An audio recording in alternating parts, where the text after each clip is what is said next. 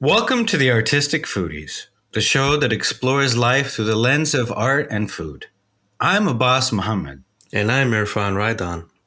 And in this episode, we're talking about halal food and what that means to the Muslim community. With both Shia and Sunni religious scholars as our guests, we explore some frequently asked questions, especially as it pertains to alcohol, kosher, seafood, and halal etiquette.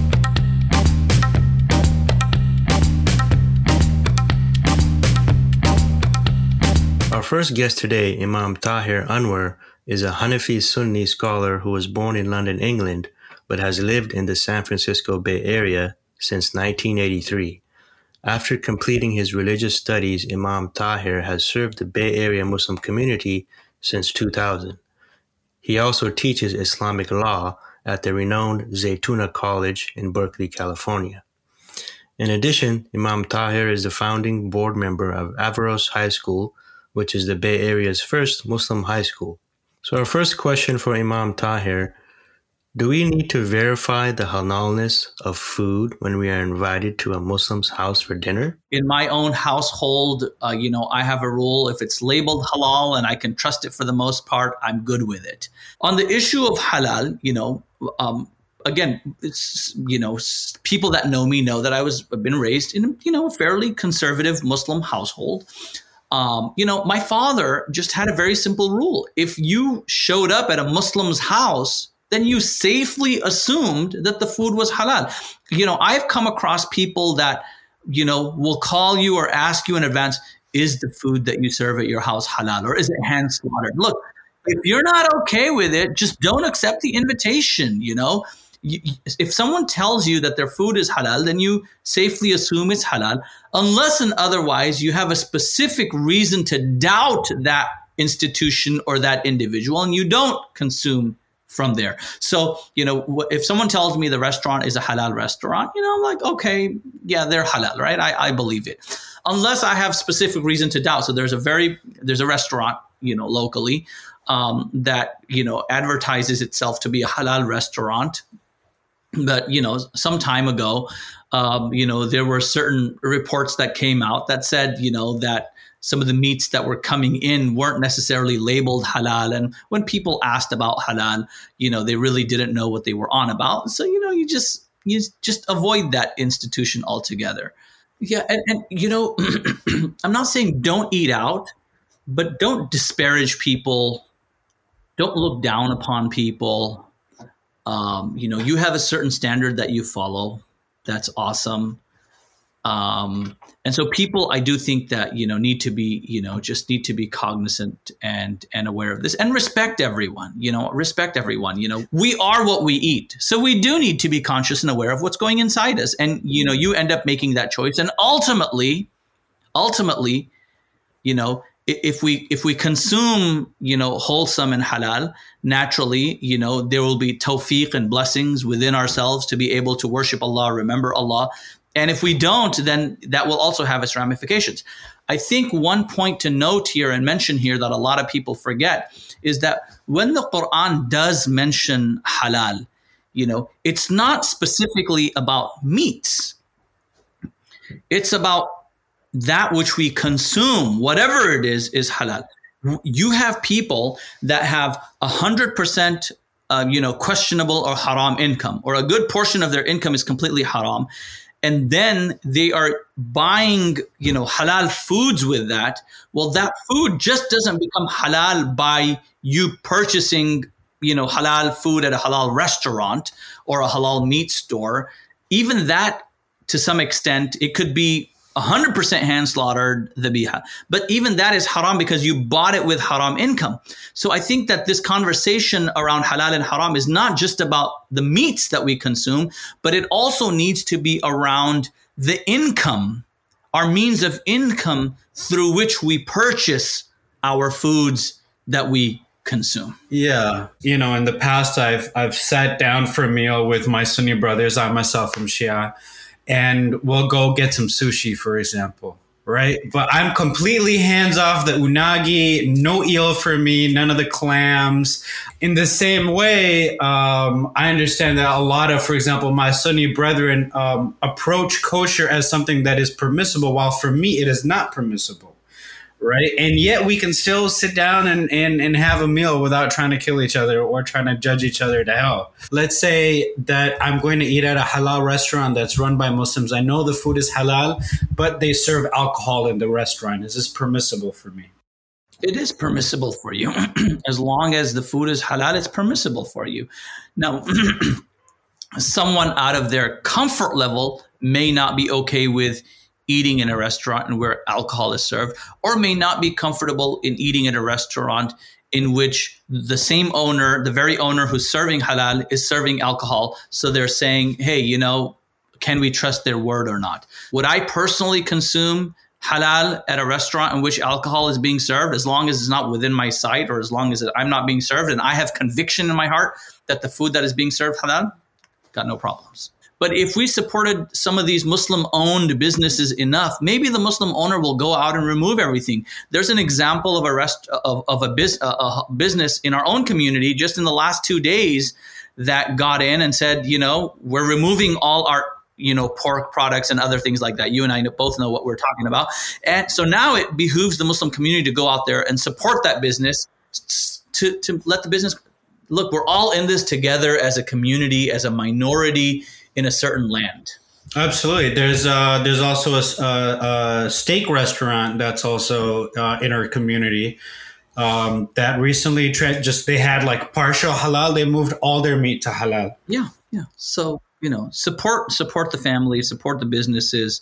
Uh, don't judge people. You know, it's very you know people. Some people it's harder for them to survive than others. It may be easy for you and I, but it may not be easy for others and some people may have to take certain routes and eventually their hearts are in the right place they will do the right thing.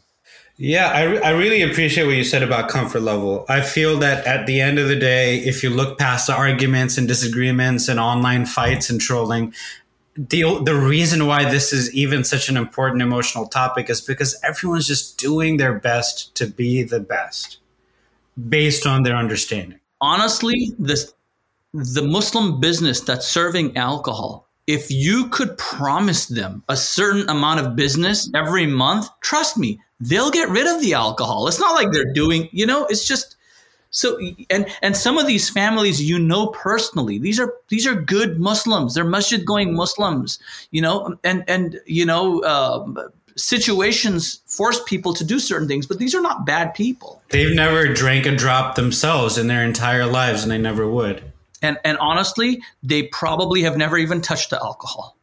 Our next guest is Maulana Sheikh Amin Rastani, who is a Shia scholar who traveled to the holy city of Qum after high school in 1999 to pursue Islamic studies. He was able to get into one of the top schools at the Hawza Ilmiya in Qum and graduated from the six year introductory level covering all Islamic disciplines.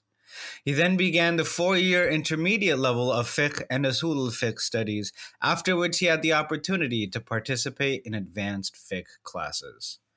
He also holds a master's degree in Semitic religions with a dissertation on the Code of Canon Law in Catholicism through the University of Religions and Denominations of Qum. Sheikh Amin is also a teacher of the Hawza and lectures internationally on various occasions of the Islamic year. In 2017, he moved back to the US and is currently serving the Dallas community. Um, now, just to go into a little bit of the, the etiquette here, I know, for example, for for Shias, you know, there is, and and actually, I'm not 100 percent sure, but like if you're eating at a table and there's a glass of wine present, is it haram for you to eat at that table? Right. Yes. Um, according to our Maraja, usually that's what they will say. Not only eating at that table, if this is the, what the fatwa is, if alcohol is being consumed at a table, you are not allowed to sit mm. at that table. That's what we have. Now, what if you're at a halal hand slaughtered restaurant, but they also have alcohol? All the alcohol is separate. Am I allowed to eat there? Um, are you you're 100% sure that it's halal though? Yeah. It's yeah. I know the owners. I know where they get their food from, and it's in fact hand slaughtered. So they don't they don't even go for machine slaughtered. No, it's like next. It's like Super Saiyan. It's like next So, level. yeah. So they got the super halal and the super haram, you know, next to each other. But it's they use you know all the alcohol as different glasses and everything. They got the best of both worlds going on. They don't use alcohol in cooking, any of that. So it's, you know, am I allowed to eat at a restaurant where there may be, for example, someone at another table who's drinking? Yeah, if they're not at your table, I can't say it's haram. I, I who am I? Um, that's what the ruling we have is if you're sitting at the same table.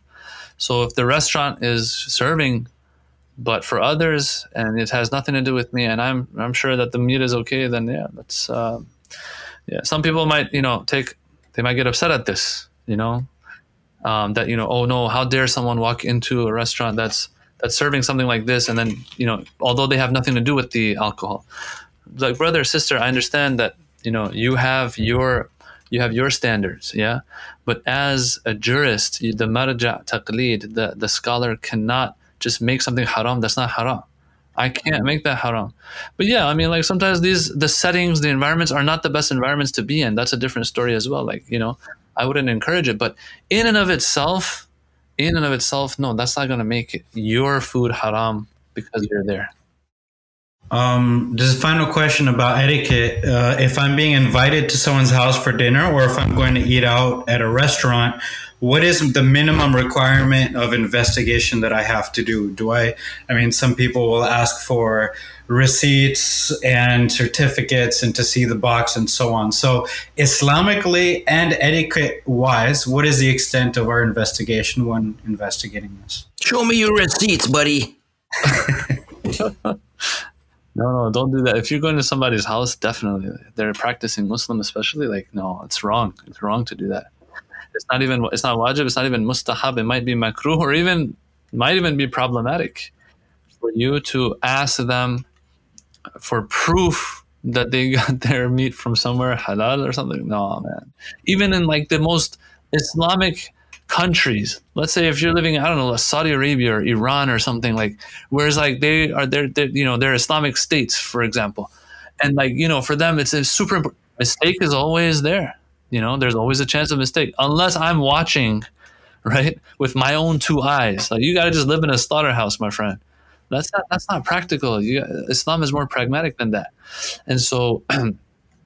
Uh, these amarat shari'iyah they're called are there as well Right? If a Muslim tells you it's it's dabiha, you go, you're good. You don't have to investigate further.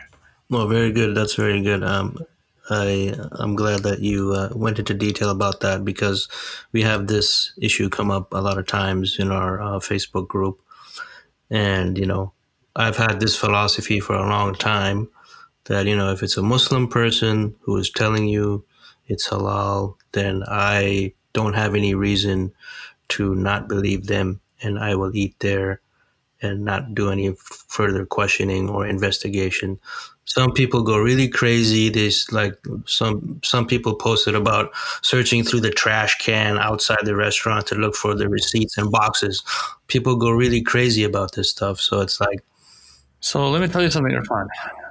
It depends on whether you want to ascertain or you just want to take the Amara Shari'iyah route. All right. If a person like goes to some restaurant, there's no Islam there, there's no Muslim there, it's just it just says halal on it. Yeah, whatever it takes to gain certainty, you have to. What I'm saying is that you don't need certainty when you have that Muslim in the picture. So like if it's a Muslim, then yeah, like why are you going to do this? Why are you going to you know investigate further? But yeah, if a person wants to really attain certainty, then yeah, whatever it takes to attain certainty. Even if it means asking for receipts, even if it means like even if that the certificates aren't enough for me, like it becomes super subjective, of course. But the thing is this now. What I want to say is this you cannot impose your discretion aka certainty, on others. I can't tell people, oh, you know, I'm sure it's halal. Why are you making such a big deal out of it? Well, bro, I don't trust Robert and Jack. All right. Molana, how is kosher similar to halal? Now, was interesting. Years ago in that Islamic school we were growing up, we had um, uh, a rabbi come and speak to us once. And he was explaining how, for certain occasions that they have in their calendar, they will have to have a certain type of meat or a certain cut from a certain animal And so he was explaining how if we don't have access to kosher, sometimes we will go for your halal because we know that you've done a good job in purifying that meat the way it's slaughtered, you know? So he was explaining how, you know, they stuff the animal with, uh, you know, what is it called? That special salt they have. I don't know if it's a special salt or it's just normal salt, but that will soak up a lot of the blood actually and a lot of the other stuff that is supposed to get out of the body of the of the animal. And so he was explaining that, and then he's like, "Yeah, by the way, like if we can't get our hands on that, the kosher will go for your halal." It was pretty pretty cool to hear that actually. So Side note, I should also mention that according to the Shia fiqh, eating kosher certified meat does not equate to eating halal meat. It cannot be used as a substitute. So, for all the Shia listeners out there, not off the hook for this one. Going back to the people of the book, so people, so a lot of people say, "Oh, uh, these uh, Chick Fil A and um, In and Out. These are Christian uh, owners, Christian companies. They put Bible verses on their stuff. So does that mean they are people of the book? Can we eat an In and Out burger or a Chick Fil A sandwich? So again, this this goes back to not just being the owners being Christian. It actually goes back to whether the ch- chicken that they serve follows the Ahlul Kitab, the people of the book standard. If it does, it's awesome. If not, then no. I don't know the answer. I you know, but at the same time, and this is a whole different topic altogether. How is it being prepared? Right. That's an entire different topic. You know, people need to think about this. Like, how is it being prepared? And again, some people would argue to that and say you really don't need to be nitpicky about that. Maybe you don't want to. That's fine. I would like to. I'll respect you and you respect me. If that chicken is being fried in lard, I don't want anything to do with it. Um, because ultimately it's going in my body. It will affect my ability to do ibadah. You know, my ability to wake up for Fajr prayer. It will make a difference. Allah will inspire you to do good if you are consuming wholesome, and if not, otherwise. So, it's not a simple yes or no. Can you go to Chick? Imam Tahir said I can go to Chick Fil A. No, it's not that. Imam Tahir said y'all need to do your homework and find out whether you can or not. Uh, just to add on to that, I did contact In and Out, and I said I asked them, um, you know, is your meat kosher? They said no. I said, uh, do you have do you do any kind of prayer when you do the slaughtering? They said no. So they responded truthfully and honestly. You know, they could have lied if they if they wanted to. Ooh, there's the fatwa. You heard it here first. The artistic foodies. In and out is out. yeah, unfortunately. And and how much did Chick Fil A pay you for saying that? No, I'm just kidding. now, again, the the food of the people of the book. Yes, it is definitely permissible. The problem is not the permissibility uh, the problem is the way those meats are prepared. Okay, so if you were to take me to a a kosher restaurant, right, and you were to tell me that you know this is the best pastrami you could find in New York, right? I'd be like, yes, let's do this. If you can tell me that it's kosher, absolutely. But then there's certain rules that the people of the book that have to follow in order for those meats to be permissible. The problem is for people who have who are deep into this industry within uh, the United States specifically and have been to, you know, the average Muslim has probably not even been to a single slaughterhouse. So while I, while the average Muslim or a Muslim scholar will definitely tell you that the food of the people of the book is perfectly permissible.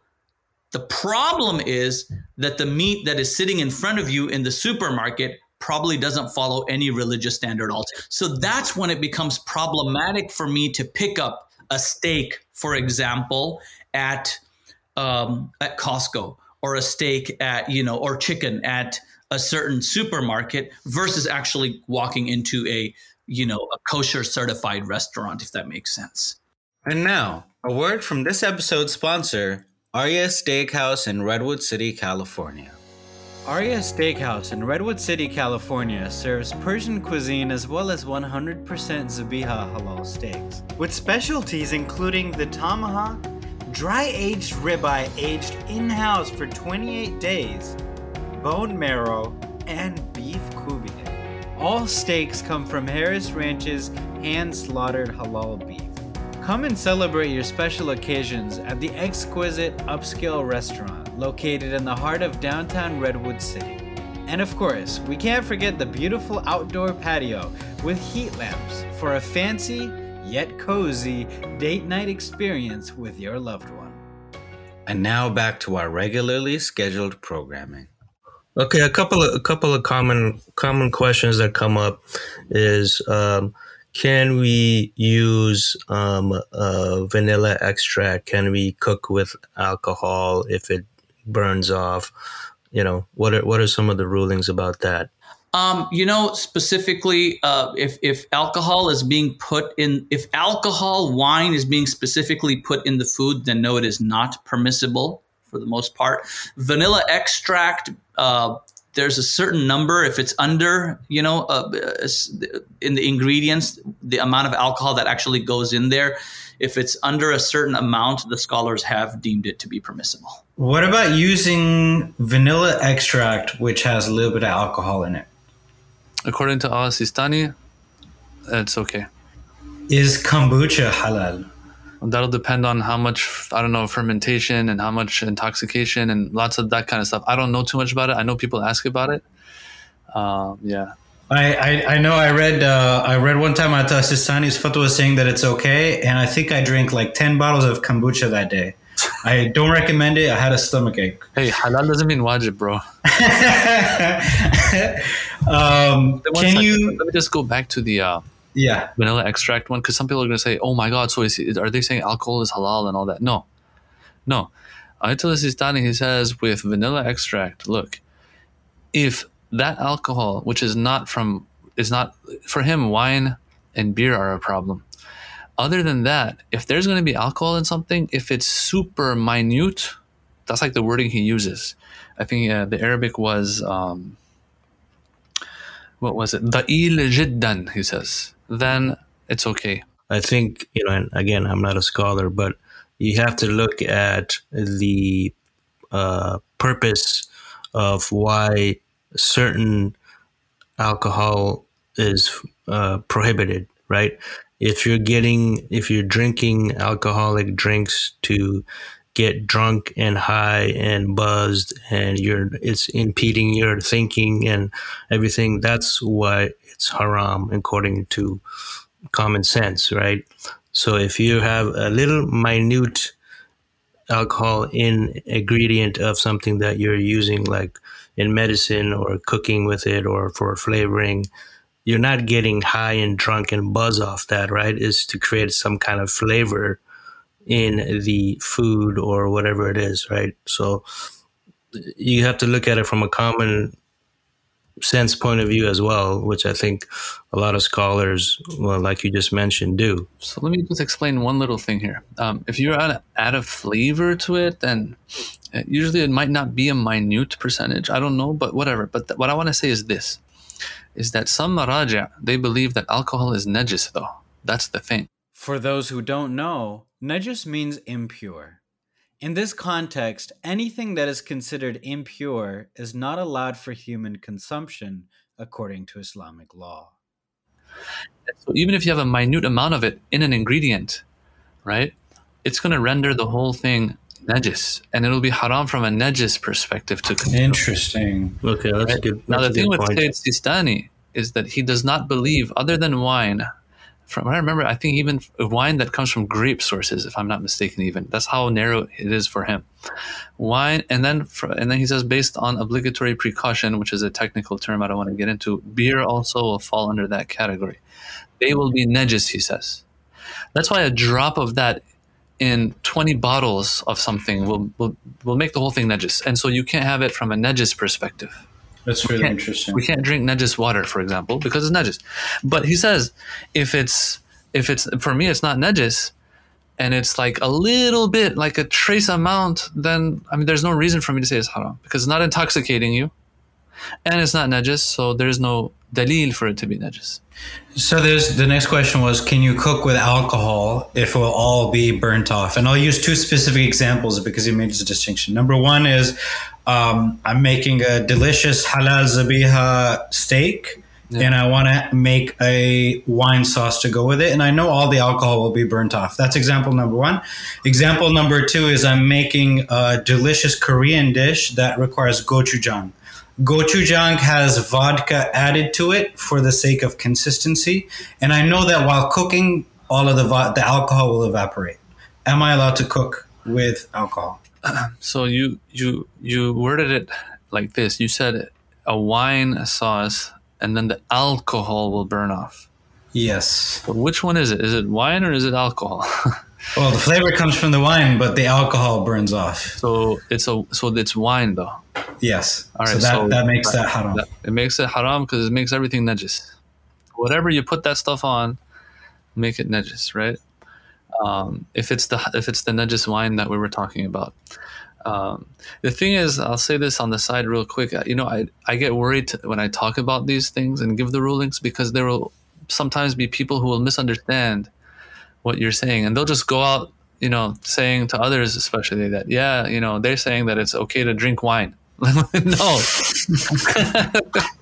They- they were- I don't think I don't think anybody's saying that here. I didn't hear that at all. Yeah, uh, let's just let's just, let's just make that let's just make that very clear, everybody. Drinking alcohol and beer is haram. yeah. Period. Period. I don't know who's going to be listening to this later. Unless it's zero point zero percent Heineken. Sponsor us, Heineken. I have nothing to do with this. That was Yeah, a joke. oh, oh. That was a joke. Oh Allah, I have nothing to do with this. Just for the record, you know. But um, no. But going back to what we were talking about, right? Wine makes it najis, so yeah, you can't do that. Vodka, I I don't know about vodka. What what category that falls under for Ayatollah Sistani, right? But all in all, if it doesn't make it najis and it burns, it all burns off. All right, but forget about that. Let's just say you want to cook with rubbing alcohol or something, or like or like cologne or something, and then you spray that stuff on your steak, and yeah, it's inflamed and all that, right? And then it all burns off. Yeah, that would be that would be according to what he's what they're saying that if there is no if there if if it's not najis and it's not it's not it's a minute amount that's left on there, then if it's all burning off, then yeah. But wine is different. Mulana, I know that for Shias, we're not allowed to eat any shellfish with the exception of shrimps. And we can't eat scaleless fish like eels and sharks either. Are there ever any exceptions to this rule? Like, what if you're living in a coastal area? There's a lot of these kinds of seafood and not much else. What are the exceptions? It doesn't matter if you're living on the coast, you're inland, wherever you are. It doesn't matter. Our fiqh will say that an exception won't be made unless there are certain extenuating circumstances. So, for example, if you're living on the coast, I don't know, you're living in Japan or something, I don't know, where you, know there's a scarcity of livestock. Um, if it reaches a point where you know you need food and you just you don't have access to it, then Bismillah, you can have it. Yeah. So this will be uh, you know what, we'll, what they'll say in Arabic is if there's usr or haraj, yeah, these terms will be used. Usr and haraj means you know hardship, you know, to the point where usually it's not bearable for people. These exceptions will be made. Yeah, usually a person that's living on the coast, right, and is making a living there, it reaches a point for them that they can't just make you know live off of, um, you know, they can't live off of the little bit of halal animals they have then an exception will be made, but the exception will only be to the amount that is necessary. So, for example, if you're stuck in a desert and you're dying of hunger, but there just happens to be an Outback Steakhouse there, right? so it's not like it's not like all right, you know what? I'm dying. Let me order like I don't know. It's been it's been I've been waiting for this moment all my life to get stuck in the desert and be dying of hunger. so like, let me just uh, order like you know everything on their menu. No, you the amount the exception will be made to the amount that is necessary to get rid of that those those circumstances that you're in. Yeah, so that's what you'll have. So you'll have like half a steak, not four steaks Abbas. Uh, and just letting you know, the way you're sounding already, it sounds like yeah, for you, food is very important. So like, uh, I'm like googling the Outback uh, Steakhouse menu right now. The lamb chops are coming from Australia, and they're halal lamb chops at Outback. But uh, no, that's a that's a good point. Um, I think we have uh, something similar to, and uh, you know, like you said, I'm not a scholar myself, but you know, I've I've read a little bit about it. So you know, we have this concept in the uh, Hanafi madhab uh, called makruh. Okay. Uh, it's uh, which means like it's um, undesirable, but Mhm. it's allowed. Okay. It's allowed, right? we So have, we uh, have the same thing. so uh, you know, so so technically, certain seafood items like shrimp and whatever lobster are makruh means that Mm. it's better to avoid it, but it's allowed. You know, it's allowed if you. Good thing you say that. You know why? Because um, because in the Shi'i, amongst the Shia as well, we have this. Of course, we have makruh as well, something that's not haram, but it's better to stay away from. Mhm. But you get this question from Shias all the time. Um, and it's not even a question. They'll tell you this. And they don't know that they're not actually being very accurate when they say this. They say shrimp is makruh. Abbas, have you heard that before or not? That shrimp is makruh in the Shia. I, I've heard that, but I, I I have not changed anything in my lifestyle after hearing that. Now the thing is that some people that want to avoid makruh even, uh, you know, they'll avoid it. They'll say it's makruh, but no, we- it's in, in the Shia fiqh. I've never come across anything that says it's makruh. It's permissible. So I guess this is something that has maybe made its way in from the Sunni school. So thanks for saying that. Mm. Imam Dawood Yasin, who shared a lot of his wisdom in the previous fiqh episode, is back again to share a special recipe for all of you seafood lovers out there. you know, if I could give you just a very, a very simple recipe, and this is something, you know, we live on in California. I grew up on an island, like I said, I grew up saltwater fishing. There's all kinds of, you know, uh, around us. There's a there's a species which is called surf perch.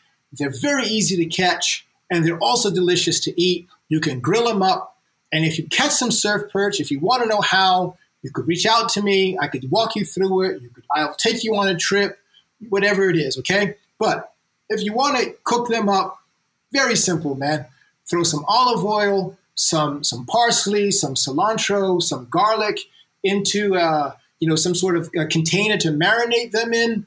Uh, salt, pepper. Uh, throw them in that for for for you know a couple of hours at a minimum overnight if you really want to, uh, and then you know and then you can either wrap them in aluminum foil and put them on the grill if you don't have a grill, you can also do the same thing and put them in the uh, in your oven for about 20 minutes. You just want the the uh, the skin to break away from it. You know, a little bit of rice, a little bit, you know, whatever you want for your side, for a vegetable, big green salad. And, and here's the thing: don't use your salad as a condiment, man. Salad has has you know is a delicious, nutritious meal in and of itself.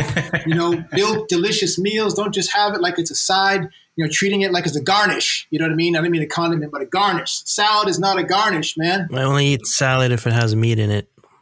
No, no, no. We're gonna break that. We're gonna break that. Yeah, man. Beets, apples, walnuts. We put all of this in our salad at night. So anyway, yeah, you know this. This is a very basic uh, a recipe. Twenty minutes in the oven, you know, or in the grill. You know, flip it ten minutes per side. If it's in the oven, you don't have to flip it. But on the grill, I like to flip it. Um, you know, and you're and and you know, and, and we're good after that, man. You know what I mean? Make dua, bismillah, and then get down on on some halal goodness, right? Mashallah, that sounds super delicious. Alhamdulillah. We are very grateful for the time that the scholars have shared with us in order to increase us in our understanding of halal and our understanding of each other. We hope this allows us to understand each other better as Muslims and to orient our diet as well as our lives towards achieving divine favor. Thanks so much for tuning in to the Artistic Foodies podcast. Before we go, show some love for your favorite podcast by leaving us a review on Google Podcast. Be sure to find us on Facebook and Instagram to stay tuned for more episodes, as well as bonus content. You can also have access to all of our episodes at www.theartisticfoodies.com. This podcast has been brought to you by Halal Fest Incorporated and Gamma, gathering all Muslim artists.